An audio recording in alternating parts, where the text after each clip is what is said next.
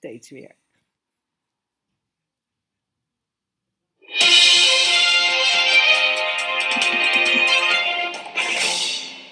Welkom bij Slagersdochters Radio, vegetarische adviezen voor een gelukkig leven. Linda Spaanbroek en Angela Mastwijk geven je een kijkje achter de toonbank van de menselijke ervaring. Hoe werkt het daar nu echt? Wij maken gehakt van ingewikkelde concepten en fileren met liefde ook jouw leven. Dat alles onder het motto geluk. Mag het een onsje meer zijn? Welkom luisteraars, hier is Linda en naast mij. Angela Mastwijk. En uh, ja, vandaag gaan wij het over een... Uh, zeer serieus onderwerp hebben. Ja, angstaanjagend ook wel. Uh, ja, ja, ongrijpbaar ook. Ja, en uh, eigenlijk naar aanleiding, volgens mij kregen we, dit, kregen we dit niet doorgestuurd van een van onze lezers van Shift Magazine of iemand uit de Makkelijk Leven community. Hmm. in, in, in, ieder geval um, gaat het om het volgende. Volgens een bekende en veel twitterende Nederlandse psychiater kun je een oncontroleerbare dreiging ervaren, bijvoorbeeld zoals het klimaat. Ja. En, uh, en dat geeft stress. En als je een beetje kwetsbaar bent, dan kan dat leiden tot uh, angst, somberheid en dwangmatigheid. En nou horen wij over dergelijke dreigingen wel vaker spreken. Hè, dingen als terrorisme, uh, een schietpartij in Utrecht, zoals een aantal weken geleden, uh, onvoldoende en afnemende dekking van pensioenfondsen, ongebreidelde immigratie. Nou, als je een beetje het uh, nieuws volgt of af en toe eens tv kijkt, wat wij niet zo heel vaak doen, maar dan zie je dat politieke partijen daar heel handig op inspelen. En wij dachten, we spelen mee vandaag. We spelen gewoon mee. Alleen ja. doen wij dat wel graag. Heel anders. Heel graag anders. Ja, ja. Ja, want die dreiging, die dreiging van buiten, hè, hij, hij lijkt heel echt. Ja had gisteravond een verjaardag en daar merk je dat ook weer. Dat, dat in dit geval was het een opa en een oma die heel goed bedoeld de toekomst van hun kleinkinderen willen veiligstellen. Ja. En daar ook allerlei dreigingen zien. Mm-hmm. In de vorm van oprakende pensioenfondsen was het in dit geval ook. Huizenprijzen die stijgen. Ja. Wat overigens niet door kan gaan, begreep ik. Oh. En wat, wat dan op zich ook weer een, een gevaar of een dreiging oplevert. Want ja, als voor de economie. ja. Voor de economie en als de huisprijzen gaan dalen, dan komen er weer mensen in de problemen. Dus er, en je ziet dan eigenlijk bijna de stress ook ontstaan bij mensen die op die manier erover praten. Met de beste bedoelingen. Dat, ja. dat, het is eigenlijk allemaal zo lief bedoeld, want ze willen op dat moment het beste voor hun kleinkinderen maar zien zoveel dingen die er mis kunnen gaan. En met name ook zoveel van die grote dingen. Oh ja, dan Ja. Was, er, eh, eh, was er ook een over, over de brexit. Want ja, de brexit gaat plaatsvinden en het Ja. kleinkind in kwestie Oh ja. woont in Engeland. woont in Engeland, dat is waar. Ja, en dat zijn dan ook vaak, hè, dreiging van buiten houdt voor mij direct verband, als dat ervaren wordt, met machteloosheid. Ja. Je hebt het niet in de hand of, of, of Groot-Brittannië nu uit de EU stapt en zo ja, met welke deal of met geen deal. Je hebt het niet in de hand of er een of andere gek ochtends zijn pistool pakt en, ehm, en mensen neerschiet. Je hebt het niet in de hand of mensen radicaliseren in hun ideeën en, en daardoor aanslagen plegen. Je hebt het niet in de hand dat pensioenfondsen ver- verkeerde beleggingen doen. Je hebt het niet in de hand wat het, wat het klimaat doet. Natuurlijk, en, en je ziet dan ook zo'n beweging van, maar dan ga ik wel ten eerste me daar heel erg veel zorgen over maken. Mhm. Over, over die dingen die we niet in de hand hebben. En, en soms kan ook de beweging dan zijn, dan doe ik in ieder geval wat in mijn macht ligt. Ken je die? Ja, nu je hem zo zegt. Ja. Zoals mijn kleinkinderen waarschuwen, dat zij zich ook bewust zijn van die gevaren. Vind ik ook zo'n leuke, dat je je bewust moet zijn van allerlei enge toestanden waar je geen invloed op hebt. ja. Sparen, zodat je Ja. in ieder geval een financieel achterdeurtje hebt. Mhm. Eh, overigens heeft dat alleen maar zin op het moment dat je niet al te veel dreiging ervaart van de bankensector, die, Ja. die misschien wel gaat vallen. Ja. Het verdwijnen van geld in het, in het algemeen en de opkomst van ehm, ja, blockchain techniek en online cryptocurrencies. Wat- Ook zo'n ongrijpbaar Het fenomeen. is een heel ongrijpbaar fenomeen waarvan je ook niet zeker weet wie erachter zit en wat Nee. zij dan gaan doen met En of dat een blijvertje is. Eh, Facebook, Instagram en WhatsApp, dat kwam ook nog eh, ter tafel. Was dat ook een dreiging? Ja, want, want die weten alles van je. Oh ja, ze. Vind ik ook zo mooi. In dat soort gesprekken komt heel vaak, en die ook vaak eh, leiden naar discussies, komt heel vaak het woord ze voor. Kan ik mij Ja. herinneren van mijn vader.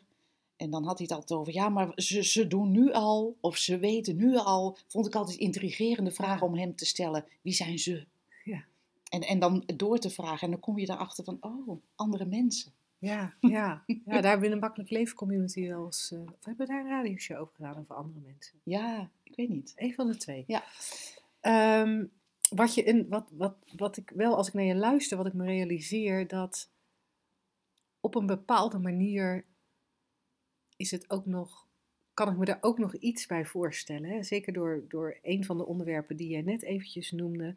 Ik denk ja, de opa en oma waar, waar gisteren het gesprek mee was, die hebben de Tweede Wereldoorlog meegemaakt. Die, die, eh, een van de twee heeft een Joodse achtergrond, heeft een deel van zijn familie eh, zien verdwijnen. Ehm, dus heeft, heeft ook in een, heeft in een situatie ge- geleefd, is in een situatie opgegroeid waarin de dreiging ja, in feite voor, voor een deel van het gezin niet reëel was. Want een deel van het, eh, het grootste deel van het gezin is, eh, is, is gewoon in leven gebleven en, en Ja. is de oorlog gewoon relatief goed doorgekomen. Maar er waren ook mensen in, in die familie waar dat niet mee gebeurd is. Dus daar, daar zit je alweer zo van, wanneer is iets echt dreiging en wanneer is iets Ja. niet? En, en hoe wordt het ervaren? Jij hebt het nu over de oorlog. En ik, had, ik herinner mij ineens een gesprek met mijn vader eh, over, over de oorlog inderdaad. Waarin hij een, een scène beschreef toen hij, mijn vader was van 28. Dus hij is al een jaar of, dan was hij 12 toen de oorlog Mhm. begon. En in een van de oorlogsjaren, dus hij zal ongeveer 14 geweest zijn, gok ik, werd zijn vader, sla, ook, ook een slager, de slagerij uitgesleept door, door de Duitsers en onder schot gehouden omdat ze dachten dat er onderduikers waren. Die waren er ook, maar die werden niet ontdekt. En mijn, mijn opa dus ehm, smeekte om hem in leven te laten en hij wees toen op de rij klompjes voor de deur. Ze hadden dertien kinderen, er stond een hele rij klompjes voor de deur. Dus mijn, mijn, op, mijn opa had blijkbaar gezegd, laat mij in leven, want kijk eens al die klompjes, daar moet ik voor zorgen. De kinderen die ze passen dan. En mijn vader vertelde dat. En ik vroeg, goh, hoe was dat? En hij zei, nou, ik vond het zo spannend. En hij heeft dat blijkbaar heel lang ook niet verteld. Maar niet omdat het een trauma was of omdat het niet gezegd mocht worden. Of omdat hij dat niet terug wilde halen. Hij vond het, hij zei, die hele oorlog vond hij heel spannend. Want hij heeft ook nog een jaar ondergedoken gezeten. Want hij moest in dienst en dat vond hij niet zo'n goed idee. Of hij moest ergens heen wat hij niet zo'n goed idee vond. Heeft hij op een boot gezeten met zijn oudere broer daar in de buurt. En hij zei, ik vond het alleen maar spannend. Hij had helemaal geen... ehm, ehm, hij kon dat in ieder geval niet terughalen als, als traumatisch. Dat vond Nee. ik intrigerend. Dat je, dat je denkt, ik zou constateren, oh, Ja. oh, dat is best eng geweest. Had hij helemaal niet zo ervaren. Dan zie je ook weer hoe subjectief dat is. Hè? En in het moment. En Ja, en ik, en ik vind dat daar, wat, door, door dit voorbeeld wat je geeft, komen we eigenlijk ook op wat in mijn ogen wel een, een, een fijn onderscheid is om in deze radio-uitzending te benoemen. Vooral voor, voor datgene waar wij naar willen verwijzen. Op het moment dat er iemand een, een, een pistool op je gericht houdt, zou je nog kunnen zeggen, dan, dan is de, de dreiging reëel. Hij is Ja. fysiek, hij is in Ja. dit moment aanwezig adrenaline momentje. adrenaline moment.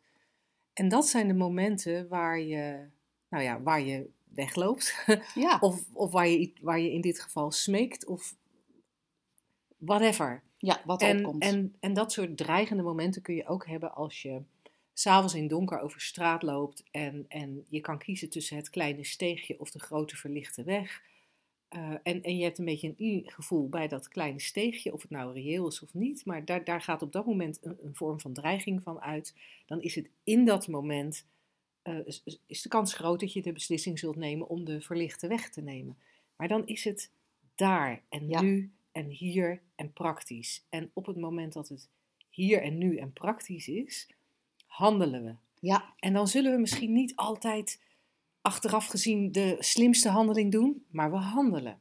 Ja. De dreiging waar wij het over hebben en de dreiging waar deze psychiater in mijn ogen naar verwijst, die, die oncontroleerbare dreiging, dat is een dreiging die er niet hier en nu fysiek en praktisch is. Nee. Die dreiging gaat over het klimaat, waarvan we eigenlijk niet eens weten waar het klimaat begint en weer ophoudt. We weten niet wat er, wat er op van invloed is. We kunnen wel van alles verzinnen, we kunnen onderzoeken Ja. doen, maar we weten het niet precies. En, en blijkbaar zijn dat soort, dat soort oncontroleerbare dreigingen die niet in het hier en nu zijn, dat zijn degenen die stress geven en, en die dan vermoedelijk kunnen leiden tot angst, Hmm. somberheid en dwangmatigheid. Ja, En tenminste. ja, er is natuurlijk ook weer even de vraag of, of die, die, die, Ja, ik vind het die fascinerend. link dat- zo dat die, helder. Maar, maar laten we eerst even, laten we daar zo meteen op terugkomen. Want of, of, of dat inderdaad, die stress inderdaad zou moeten leiden, of altijd leidt tot angst, somberheid en dwangmatigheid. Maar laten we eerst even nog iets dieper ingaan op die, die, die dreiging, die dus niet praktisch hier en nu is. Want daar zijn er volgens mij veel meer van dan we nu genoemd hebben. Want we, gaan, we zijn een beetje in de richting gegaan van de grotere dreigementen, oorlog. Oh, Maar het, het, en, en, en een pistool op je, hoofd. Maar, maar er zijn van die, zo ontzettend veel van die oncontroleerbare dreigingen tussen aanhalingstekens. Die, waardoor, waardoor een verhoogd adrenaline-niveau ontstaat in je, in je lijf. En daarmee een verhoogd cortisolniveau. En daarmee een, eh, een, eh, kan een disbalans in je, in je eh, hele chemische huishouding ontstaan. En daarmee kom je dan op de nou, depressies en al die andere psychiatrische ziekten. Daar, daar, daar, daar, kan ik echt wel een link in zien. Maar die oncontroleerbare dreiging die zit wat mij betreft ook vaak in heel veel kleinere dingen. Waardoor je net een heel klein beetje stress krijgt. hmm. Ehm, als ik niet op tijd boodschappen doe, als, als, ik, als ik niet op tijd uit mijn werk ben en ik haal het niet voordat de supermarkt dicht gaat, omdat ik toevallig in een dorp woon waar alle supermarkten nog gewoon om zes uur dicht gaan, dan, ehm, ja, dan hebben mijn kinderen, ja, dan moet ik dus patat halen voor mijn kinderen. En dat, en dat klinkt misschien een beetje gek als Ja. ik het zo zeg, omdat je als buitenstaander gelijk denkt, ja, dag, dan haal je even patat, is toch ook niet zo erg. Maar in, in het moment zelf, in de ervaring van de persoon in dat moment, kan dat als net zo'n oncontroleerbare dreiging ervaren worden. Omdat het idee van je kinderen ondervoeden. Ja, je lacht erom, maar dat is wel wat er gebeurt. Het idee van je kinderen ondervoeden kan ook zo'n dreiging Ja. zijn. En die, die, die herkennen we niet direct als dreiging. Maar hij heeft hetzelfde effect als je druk maken over of er nog wel pensioen is als jij op je 79ste met pensioen mag, omdat je nu pas 23 bent. Ja. Ja, ik vind het, ik, vind- ik zie het. Ik, ik moet erom lachen, omdat het. maar je, je hebt gelijk als je zegt bijvoorbeeld: Oh, wat zal er Natuurlijk gebeuren? heb ik gelijk. Als, ja, al- als oh, mijn rentevaste periode van de hypotheek loopt binnenkort af. En wat nu als, als ik een eh, hè, moet hersluiten voor 2% hoger, dan kom ik in de financiële problemen. Nou, je, dat, soort, dat soort dingen. Dreiging. Maar het, ik vind die link die deze psychiater maakt, vind ik zo opmerkelijk. ehm, omdat het zo benadrukt wat het oude paradigma is. Er is een dreiging die jou stress kan geven. Ja. En, en dat, dat is waar wij natuurlijk fundamenteel anders, een, een fundamenteel ander uitgangspunt hebben. Ik ga er helemaal van raar van hakkelen of zo. Een fundamenteel ander uitgangspunt dat niets anders jou stress kan geven dan jouw conceptuele brein. Ja. Moet je maar eens tegen een tweejarige zeggen: het klimaat gaat de verkeerde kant op. Dat kind heeft geen idee wat het, wat, het, wat het inhoudt. Opwarming van de aarde. Het kind voelt in dit moment een temperatuur op het velletje. Dat is ook nog eens vrij helemaal subjectief. Want het ene kind heeft het altijd koud en het andere heeft het altijd warm. Ik ken iemand die vanaf zijn peutertijd nog nooit een jas heeft aangehad. Kind heeft het altijd warm. Maakt niet uit of het vriest. Dus dat is ook allemaal vrij eh, vo- volledig subjectief, ook al denken we dat niet zo. Hebben we het over, het is koud vandaag, hè? Ja hoor, zeggen we met z'n allen. We, we hebben geen idee wat er beleefd wordt in in ieder aardepakje afzonderlijk. Maar dat stress het stress geven, dat, dat, het bestaat gewoon niet dat iets van buitenaf jou stress kan geven. Nee, en dat zie je natuurlijk ook heel mooi bij die oncontroleerbare dreigingen. En zelfs bij dat, bij dat voorbeeld wat ik net gaf over eh, je kinderen potentieel ondervoeden als je te laat bij de supermarkt bent en weer patat moet kopen. Uh, dat, wordt helemaal, dat, dat, dat is helemaal een interne beleving. Ja.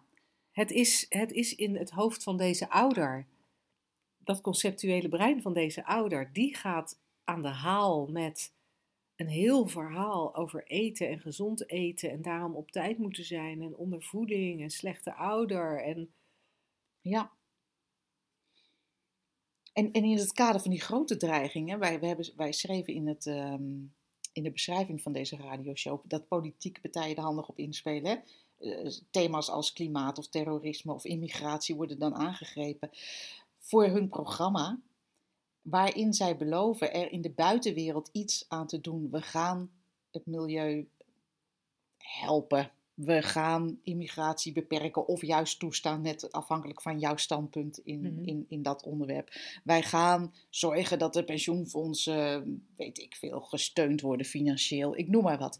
En dan wordt er dus een oplossing geboden van buitenaf, waar mensen dan op aanhaken. Oh ja, hier moet ik op stemmen. Dan heb ik een oplossing buitenaf voor de dreiging buitenaf. En, en daar zit, zit zo'n mindfuck in. Want een dreiging van buitenaf met een oplossing van buitenaf. Verandert je gevoel niet. Verandert je gevoel niet. Als jij van binnen het idee van dreiging ervaart, dan kijk jij naar de buitenwereld en er zal je overal dreiging ervaren. Want jij hebt je, je bedreigde bedreigingsbril op. Ja. Dan kan de buurman die eventjes anders naar je kijkt een bedreiging zijn. Omdat jij van binnen zo ervaart. Of zoals mijn vader dat verhaal vertelt, of het waar is, weet ik niet. Niets is een bedreiging, omdat je alles spannend vindt en interessant vindt, in plaats van de, de dreigingsbril op te hebben. Dus daarin zien we maatschappelijk, dat is echt heel groot, en op, zelfs op wereldniveau, dat er vanuit de verkeerde kant, vanuit, van buitenaf namelijk, dingen worden benaderd en geprobeerd op te lossen, waar de oplossing gewoon nooit kan zijn. Wij worden ineens enorm belangrijk met deze radioshow, heb ik het gevoel. Omdat wij gewoon één oplossing hebben voor mondiale problemen. Ja. Er is ook een uh, organisatie die vanuit die drie principes werkt, die letterlijk One Solution heet. En die werkt bijvoorbeeld met probleemjongeren in Chicago. Die zij laten zien, wacht even, voor elk probleem wat er in de buitenwereld is, is een interne oplossing. Want het is ook een intern gegenereerd probleem. Er is natuurlijk geen dreiging zolang jij die intern niet ziet. Nu hoor ik al kritische luisteraars zeggen: Oh, moet ik dan maar gewoon mijn plastic laten slingeren? Hm. Nee, dat is de boodschap niet. Er zit geen enkele opdracht in. Want dan gaan we eigenlijk terug naar wat jij net zei, Linda. In het moment kan je gewoon doen kan je de verlichte weg kiezen in plaats van het steegje. Vind ik trouwens ook wel een heel, hele mooie metafoor. Hè? De verlichte weg kiezen. Kan je besluiten om een, een, strand te ontdoen van plastic, zoals wij toevallig iemand, uh, tenminste jij kent hem, ik via via um, niet, um, bij wie het opkwam om stranden plasticvrij te gaan maken, wat een mondiaal of opgepikt idee is. Dat, weet je, het, het, het sluit niks uit, maar weet dat dreiging gebeurt van binnen en nooit van buiten. En de kwetsbaarheid waar deze psychiater over schrijft, wat is dat dan? ja, wat in, is mijn, dat dan? in mijn ogen is die kwetsbaarheid slechts het slechts, hè? Ja.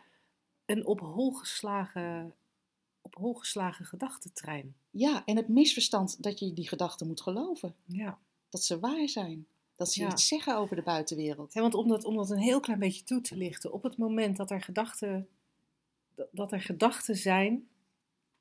Mensen die al langer naar ons luisteren, die hebben, die hebben ons dit al vaker horen zeggen. Ben je een nieuwe luisteraar? Vraag dan vooral ons eh, e-book 3 Principes voor Geluk aan op onze website www.shiftacademy.nl of www.slagersdochters.nl. Uh, in dat boek leggen we die drie principes uh, uitgebreid uit. Voor nu eventjes de korte versie. Op het moment dat er gedachten zijn, werkt het systeem zo het menselijke systeem werkt zo, de menselijke ervaring, dat het bewustzijn daar geur, kleur, smaak aan geeft.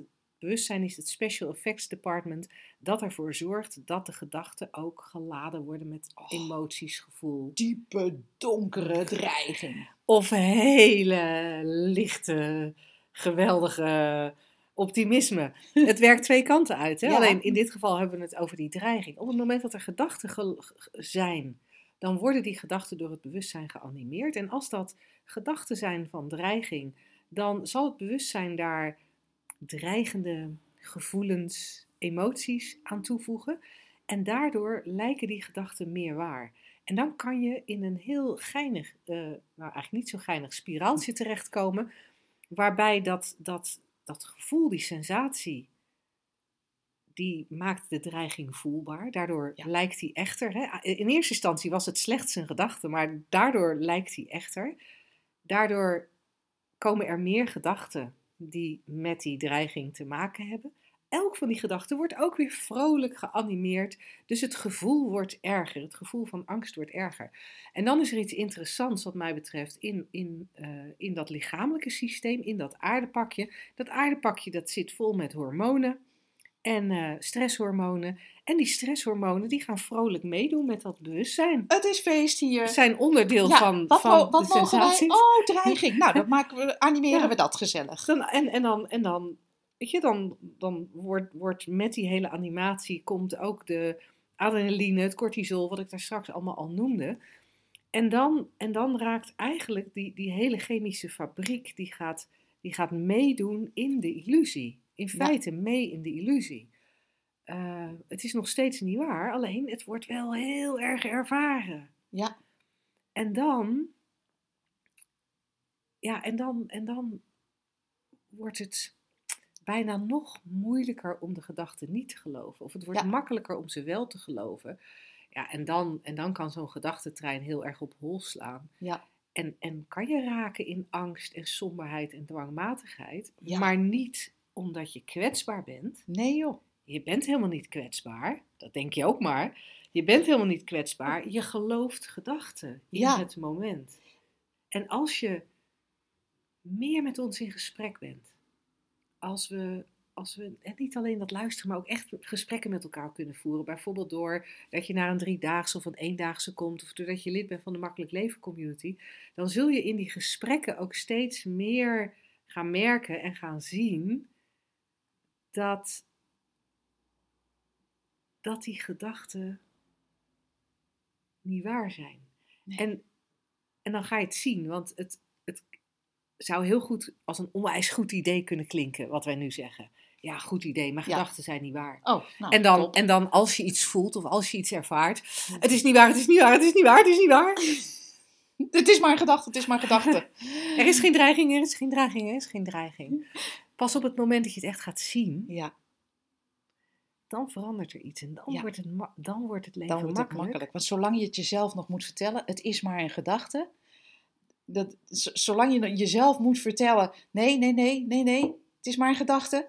Dan kunnen we er al van uitgaan dat je hier te maken hebt met een goed idee. En niet echt met, met, met echt inzicht in hoe, hoe dat systeem werkt, Ja. zoals Linda net Ja. uitlegde. Nou ja, en dan, dan nodigen we je, weet je, als, als dat iets is wat klinkt als oeh, hmm, ja, hmm, Hmm. dan nodigen we je heel graag uit om eens eh, verder te kijken op shiftacademy.nl om te zien eh, of eh, nou ja, een van onze diensten wellicht iets voor je is. Zoals ik al zei, driedaagse, eendaagse, makkelijk leven community. We hebben allerlei verschillende soorten. Ja, en voor, voor ondernemers trouwens die dreiging van buiten ervaren in de vorm Oh. van btw-verhogingen, belastingtoestanden, eh, omzetverlaging, hebben wij over vijf dagen een 15 speciale april, ondernemersdag, moeiteloos ondernemen.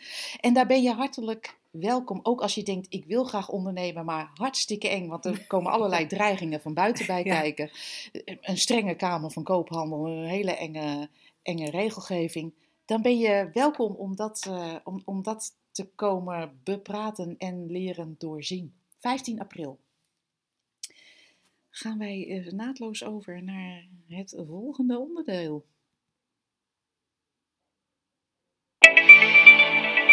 Zeg, slagersdochters, hoe bak ik die vegaburger? Over naar de luisteraarsvraag. Ja, dit is een hele leuke soort van praktische vraag van Margreet. Eh Margreet is een van onze luisteraars en eh, heeft de vraag gestuurd naar vragen.slagersdochters.nl. En daar ontvangen we ook heel graag jouw vragen, eh, als je er een hebt om te behandelen in een van onze volgende radioshows. En Margreet zegt, ik zou graag iets willen vragen over koud hebben. Ehm, daar, daar kamp ik af en toe mee. Ehm, ook als het, de temperatuur buiten wat beter is. Ik heb het gauw koud. Ja, ik realiseer me dat dit een concept is. En dat koud hebben, dat voelt onprettig. Realiseer me dat ook dat een concept is. En heeft tot gevolg dat ik bezig ben dit praktisch op te lossen. Kan de verwarming hoger? Zal ik gaan bewegen? Etcetera. Ook word ik er regelmatig mee geconfronteerd dat ik koude handen heb. Want dat hoor ik van patiënten die ik beroepsmatig zie en bevoel. Kunnen jullie me laten inzien hoe ik daar vanuit de 3 P's mee kan omgaan, zodat ook dat makkelijker wordt? Grappig hè? Het is echt een heel fysiek dingetje. Ja, Kou. ja. Kou. Zo subjectief, hè? Eigenlijk. We denken van, nou ja, hoe, hoe warm is het buiten? Dan hebben we tegenwoordig ook nog de windchill factor erbij, zodat we de gevoelstemperatuur kunnen vaststellen. Ja, ik vind het allemaal geweldig eh, hoe wij maar willen vasthouden en inkaderen en meten en, en nog specifieker maken. Eh, en, en dat dat wat ons betreft, eh, dat wij precies de andere kant op gaan. Ja. Van eenvoud. Ja, want ook met zo'n windchill factor, dit eh, dit is dan ook weer zo grappig. Weet je, dan, ik, ik, ik heb sowieso al jaren, ook al lang voor de drie principles, dat ik altijd zoiets had, het weerbericht, wat moet ik ermee? Want het grootste deel van de tijd zitten ze ernaast. En als ze er niet naast zitten, ik kan er toch niks aan veranderen. Maar dat is met die windchill, dat is natuurlijk toch nog weer een, een laagje dieper de rabbit hole in. Ja. Want gevoel is sowieso enorm subjectief. Maar ook dan weer, wat kan ik ermee? Ja. Dan weet ik van tevoren dat het 16 graden is. Maar dat het voelt als 9. Ja. En dan ga ik naar buiten. En de ene dag, dat, dat hadden wij, waar was dat nou? Oh ja, vorig jaar in Noorwegen. Toen was de temperatuur 12 graden, s ochtends, toen ik om 8 uur half negen mijn hondje liep uit te laten. De zon scheen. En ik liep daar in mijn hemdje. En mijn telefoon zei, ja maar Linda, het is 12 graden, het is koud. Maar mijn lijf zei, het is tijd voor hemdjes. En ik weet nog dat ik jou toen appte en dat jij precies hetzelfde had in Nederland. Ja. Dus, dus je kan er echt niks mee. Maar goed, sorry, ik ga nu eventjes op mijn eh anti-weer eh, weerberichtstokpaardje. Ja, maar het is, het, is, het is wel een hele mooie aanwijzing hoe, hoe subjectief het is. En wij eigenlijk totaal niets hebben aan dat soort metingen. Omdat het zo, zo persoonlijke ervaring van binnenuit is. ja, Want inderdaad, ik kan me herinneren dat jij dat appte. En dat ik dacht, oh ja, ik liep die ochtend naar een vuilnisbak of weet ik veel. En ik had geen zin om een jas aan te trekken. Of dat was te kort buiten of weet ik veel. En, toen, en ik bleef wat langer buiten. En toen kwam ik weer binnen en toen dacht ik, ik loop dus in vrieskou. maar ik had het niet in de gaten. nee. Want er was niet het idee van binnen van, oké, ik ga nu naar buiten, ik ga iets doen, ergens naartoe, dus ik moet een jas aan. Want dat is, dan raak je ook aan iets. eh, Ja. En sorry Margreet, we gaan misschien We gaan een klein beetje van je hoor. onderwerpen, maar we komen bij je terug. Dat ehm, eh, kou en het weer, dat is ook zo'n dingetje waar we ons dan op willen voorbereiden. Ja. Weet je, van, van, eh, je, je mag het absoluut niet koud hebben of zo, hè, dat bedenk je dan. Ik wil het niet graag koud hebben, ik wil het ook niet graag te heet hebben. Eh, dus moet je voorzorgsmaatregelen. Dan moeten er jassen mee, heel veel.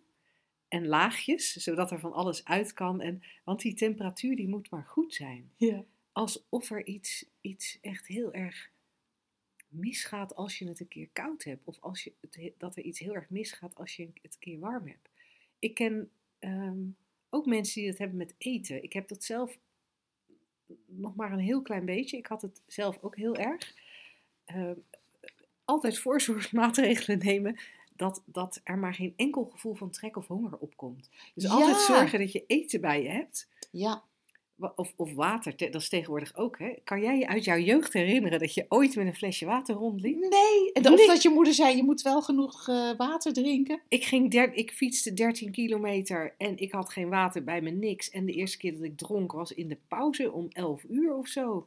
Maar tegenwoordig moet je altijd water bij je hebben. Ga, je, ga je toch zonder water de deur niet uit? Angela, En dan neem er even een we- slokje uit haar dopper.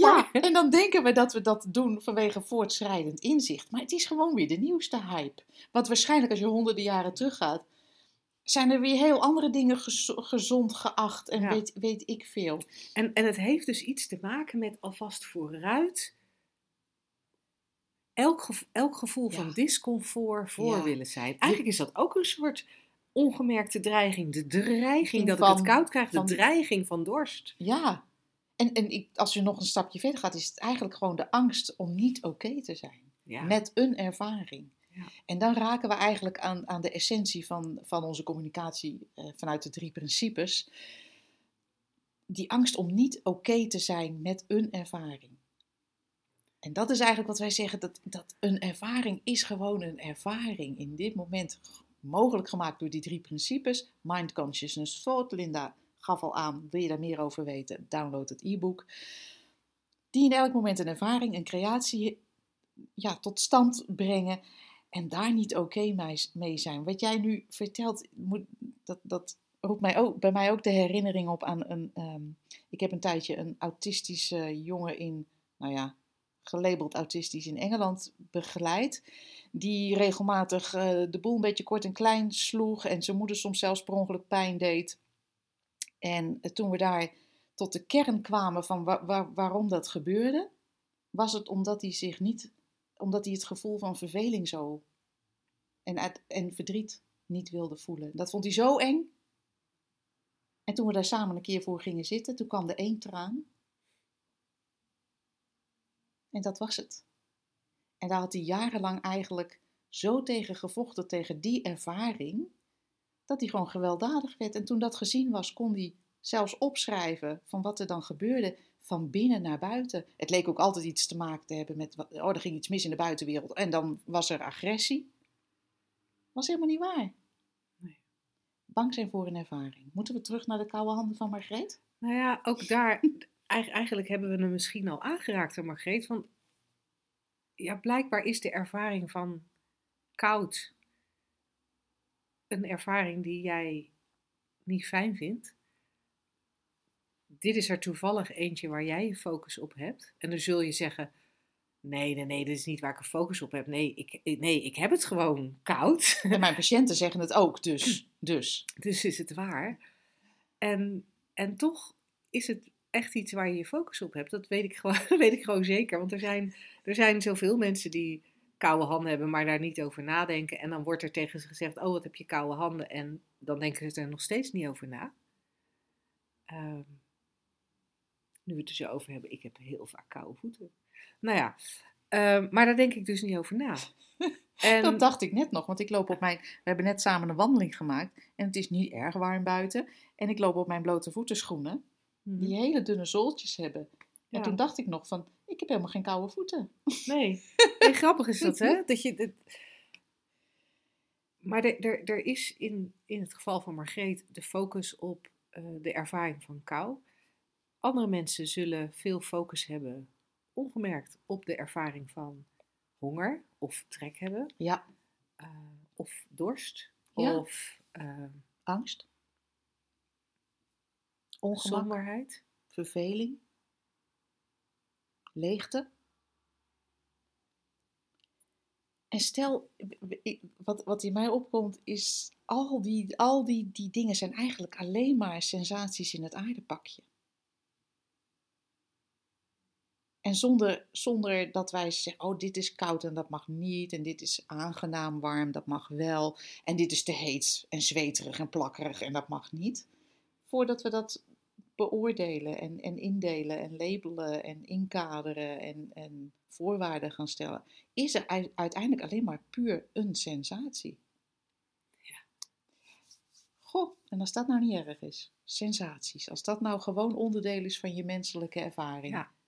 Zoals, om toch het weer er maar weer bij te halen, zoals het ook het weer onderdeel is van de menselijke ervaring.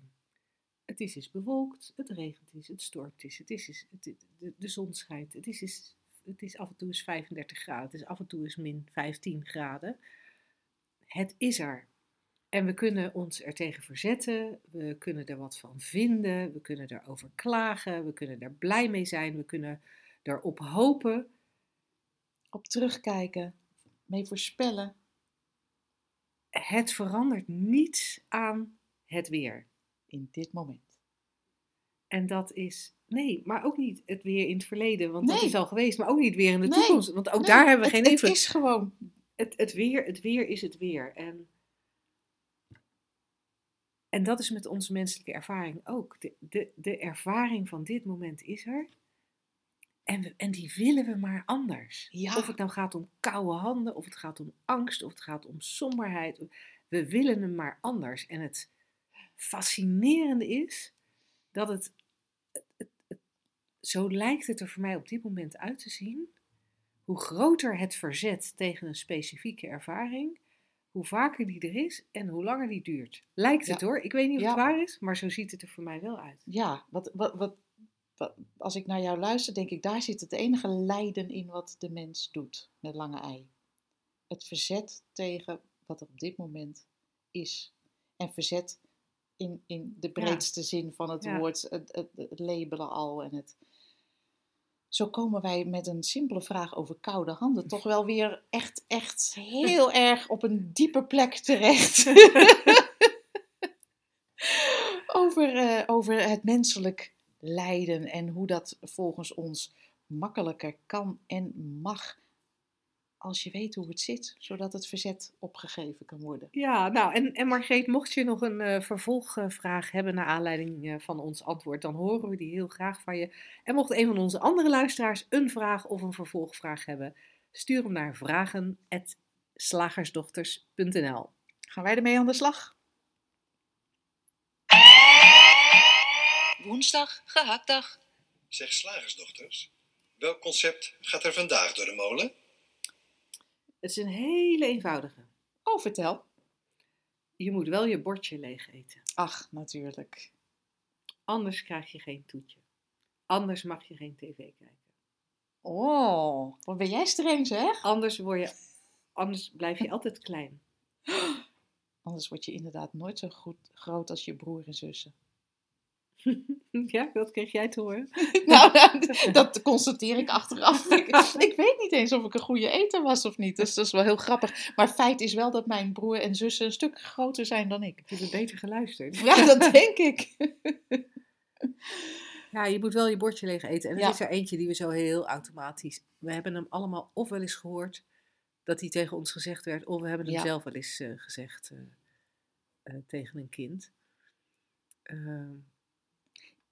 Ook, weer, ook weer met, vaak met daar dan bij van... eh, in het, in, in de, ook die dreigingen. Je Ja. moet wel je bordje leeg eten, anders Want? krijg je geen toetje. Ja, of, of, of anders dan blijf je niet gezond.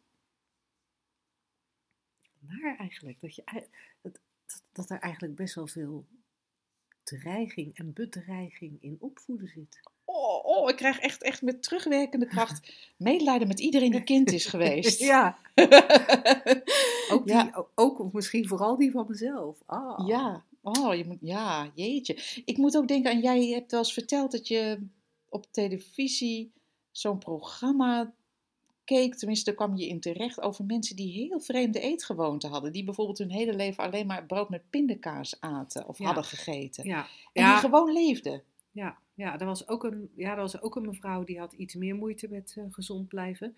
Oh. Maar die at spons die ze eerst door de aarde haalde.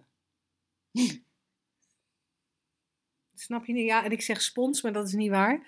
Het was schuimrubber, het was de binnenkant van haar bank. Met aarde. Die, dan plukte ze stukjes uit de binnenkant van haar bank en haalde dat door de aarde en dan at ze dat op.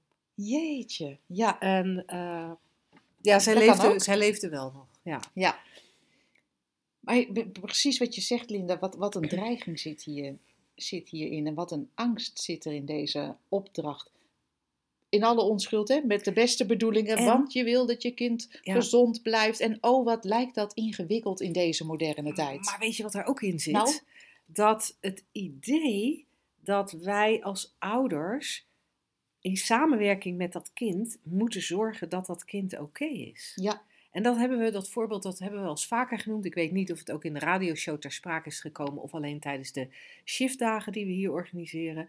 Eh, maar ik weet dat, dat, dat jij wel eens het verhaal hebt verteld van, nou ja, dan, dan raak je zwanger als vrouw en, en de meeste zwangerschappen, met uitzonderingen daar gelaten, uh, hou je je daar verder niet zo mee bezig. Je, je aait eens over die buik, je praat misschien eens tegen dat babytje wat in je buik aan het groeien is. Maar het is niet alsof je hele dagen bezig bent met van, oh, nu is het tijd. Oh, oké, nu is Oh. het pinkje aan de beurt. Ja, pinkje moet, ge- moet gecreëerd worden. Oh, wacht even, dan moet ik bij gaan liggen hoor. Ja, Ja, oh, de oogjes. Ja, die moeten wel perfect die zijn. zijn Hè? heel Ja, moeilijk. anders krijg je straks zo'n kind met jampotjes. Nee, dan moet ik, eh, sorry, morgen kom ik niet naar mijn werk. De oogjes moeten, moeten tot stand gebracht worden. Ja. Daar vertrouwen we volledig, we, we staan er niet eens bij stil, dat, dat, dat het geregeld wordt. Het, het gebeurt gewoon. Ja. En, en daar beseffen we ook dat we er niet eens invloed op hebben. We Nee. kunnen hopen dat er Ja. iets gezonds uitkomt. En we kunnen eten waar we trek in hebben. Wat in het geval van zwangerschap soms vreemde dingen zijn, hoor je Ja. wel eens. En vervolgens wordt zo'n babytje geboren. En dan vinden we dat wij het moeten overnemen. Nu moet het wel voldoende binnenkrijgen. En dat moeten wij regelen. En wij, wij, wij weten dan ook als ouders precies wat er voor dit kind nodig is in welke hoeveelheden. Dus we stapelen van alles op dat bordje. En, en zeggen dan ook tegen dat kind dat dat bordje leeg moet. Intrigerend eigenlijk dat wij denken dat we dat kunnen weten, wat dat specifieke kind op dat specifieke moment nodig heeft. Alsof zo'n kind dat zelf eigenlijk niet weet. Het, het- het- er is ook zo'n soort gebrek aan vertrouwen aan de innerlijke wijsheid van zo'n kind. Ja. En dat is niet zo gek, want de meeste Nee. volwassenen hebben ook geen enkel vertrouwen in hun eigen innerlijke wijsheid. Nee, want we moeten diëten hebben, we moeten, moeten eettips, we moeten weten wat gezond is, we moeten dat uitgebreid bestuderen. We moeten de verhouding weten tussen eiwitten en koolhydraten en, en vetten in ons eten. Want oh, stel je voor dat, we dat we maar wat doen. Zo, daar zijn we even stil van als slagersdochter, wat helemaal niet kan op de radio. Nee, nee dus waar, waar dat hele je moet je bordje leeg eten, wat mij betreft, dat, dat, staat een soort symbool voor alle controle die we uit willen oefenen over liefst alles. Ja, Maar zeker onze kinderen. ja, Want oh, wat zijn we bang dat er iets misgaat met onze kinderen. ja. En we denken dat dat liefde is. Dat vind ik dan ook zo interessant. Oeh, Oeh. dat is wel mooi om nog eens over door te praten. Ja. We gaan trouwens ook een shiftdag doen eh, voor kinderen. Tenminste, niet, voor, niet voor kinderen, maar voor, voor ouders en opvoeders en begeleiders en, en professionals. Ja, wat je met die drie principes kan in het begeleiden van kinderen. Dus dat zou je kunnen zien als eh, ja, kinderen opvoeden vanuit inzicht in de drie principes. Ja. Of kinderen begeleiden eh, op basis van die drie principes. En daar zal dit ongetwijfeld ook een onderwerp zijn. Ja. Want, want, want dat wat er, in ieder, wat er in iedereen zit, die, die kern die, die kern die gewoon altijd oké is onder alle omstandigheden, waar, waar, waar, waar, wat eigenlijk die bron is van, Ja, van onze hele menselijke ervaring. je bent verdorie oneindige intelligentie in een aardepakje. Wat zullen we ons er druk om maken, zeg? Dat Ja. regelt zich wel. Ja. Nou, als je daar belangstelling voor hebt, kijk je op shiftacademy.nl eh, onder trainingen, live trainingen. Daar staat die aangekondigd. En dan eh, lijkt ons, oh, ik heb daar, daar heb ik nu al zin in. Ik vind dat sowieso leuk, al die shiftdagen. Je bent welkom en je bent ook welkom om volgende week weer naar ons te luisteren. Dan is er weer een nieuwe show met een nieuw onderwerp. En eh, wij zeggen graag tot dan. Heel graag tot dan. Doeg!